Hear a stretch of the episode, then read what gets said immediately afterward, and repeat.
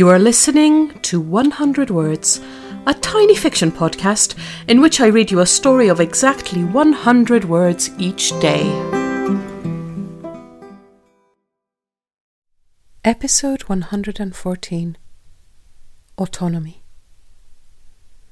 "Now let go," she shouts, so he does, and she zooms off, a bit wobbly at first, but gripping the handlebars and pedalling confidently.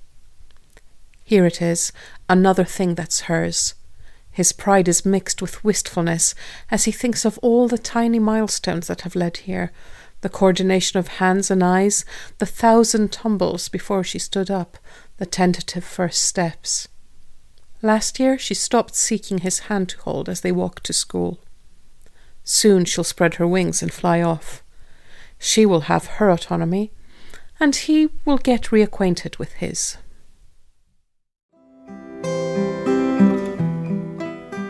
Thank you for listening to one hundred words. This podcast is written and produced by Marilisa Valtosano. If you enjoyed today's story, why not share it with a friend? Don't forget to tune in tomorrow for another one hundred words. Goodbye.